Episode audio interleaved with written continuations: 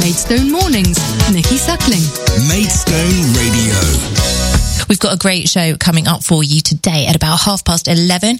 I'm going to be playing the chat I had with John James, who is author of From the Darkness, his autobiography. That's going to be at about half 11, as I say. Now, coming up next is my chat with John James, who is author of From the Darkness, his own autobiography. Now, just a side note to you, lovelies, we're discussing John's book, which is about his own experience of domestic abuse and violence. And if that's something that is a trigger for you, then pop your volume down and go and grab some bickies for the next five minutes or so. Um, otherwise, please do listen on. Now, my apologies to John. At the very beginning of this interview seems to have been snipped off somewhat. So just as a proper introduction, um, this is myself chatting earlier this week with author John James, who wrote the book From the Darkness who is the author of From the Darkness, which shines a spotlight on men's health and well-being. Um, this is an autobiography, and and in it, John gives an account of his experience inside his abusive relationship and its aftermath, including medication and therapy, and his battle with PTSD and depression. Um, it talks of his rebirth as a new man. It's sometimes beautiful, sometimes sad, sometimes brutal, but always honest. And it is a story of the hidden side of abuse, that of the male victim. This book says, No more silence. It's time to speak out. John, thank you so much for taking the time to speak with us today. I mean, it says a little bit there in the introduction that the book says it's no more silence, it's time to speak out. I was wondering, what was your inspiration to put down on paper something which understandably you might just want to move on from and, and, and forget? Um, one, I couldn't forget it. It was so traumatic that I, I couldn't forget it. Um, and I I felt very lonely in my abuse. I felt like I was the only one. Um, so I wanted to tell the world that men do suffer abuse as well, and and also it was really cathartic for me to do it. So it was a, a good process. Yeah.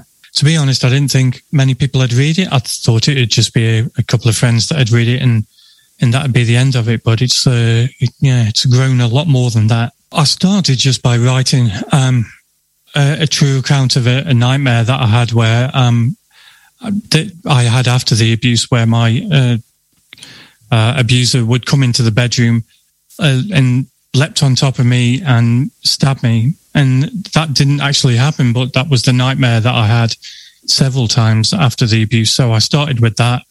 And then I just started at the beginning, even before I met my abuser.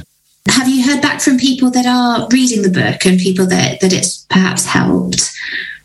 Yeah, it's helped a lot of people. There's a, um, a refuge that hands my book out to uh, to the, the male victims of abuse that go there.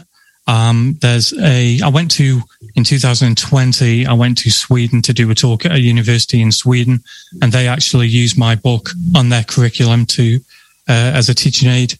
So yeah, it is helping people, and many people have come to me and, and told me to help them. And this is me. This is my story. You know, I would like the police to read it uh-huh. because the police were awful, absolutely awful when it came to to me reporting uh, the abuse. They did no investigation whatsoever, and they were they were terrible. And not only that, I've heard from many many victims, male victims of abuse, uh, about their own um, uh, experiences with the police, and they've reported abuse, and the police have turned up and arrested them. So the police do not understand abuse, male victims of abuse at all. You've also got a podcast, the FTD Talk from the Darkness Talk podcast, mm-hmm. which talks about some of these issues. Is that that correct? Did it start from the book and then it's sort of grown from there? I was filming a documentary about male victims of uh, domestic abuse, and COVID came along and shut our production down. So I just turned to a podcast to uh, to to get the word out there. And the first people I had on the show were uh, male victims of abuse that I'd met on Twitter who'd responded to the book. And then it just grew from there. I, I found there were a lot of issues that weren't being talked about, a lot of men's issues that weren't being talked about. Um, male breast cancer, male anorexia, schizophrenia, and a lot of these are t- taboo issues. So I uh, my guests talk about all those issues as well. I'm working on my second book at the moment, uh, Voices from the Darkness, and that's about other male victims of abuse, plus stuff that didn't uh, go into From the Darkness because I didn't really understand it until after.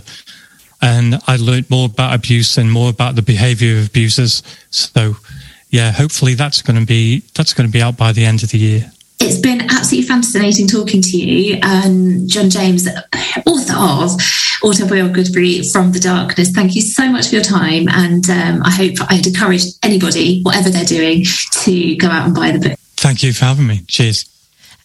Thanks again, John, for talking to me earlier this week. And just to let you know, if you are interested in buying his book From the Darkness, you can have a look on his WordPress site, uh, on his website, which is fromthedarknessbook.wordpress.com. There are links there to lots more information about the book and where you can buy it. You can also find it on Amazon if you just search From the Darkness and John James. If you want to find the podcast, which I would recommend, then go to FTD Talk and um, yeah, search wherever you get your normal podcast, FTD Talk, John James, and it will come up for you. Maidstone Mornings, Nikki Suckling.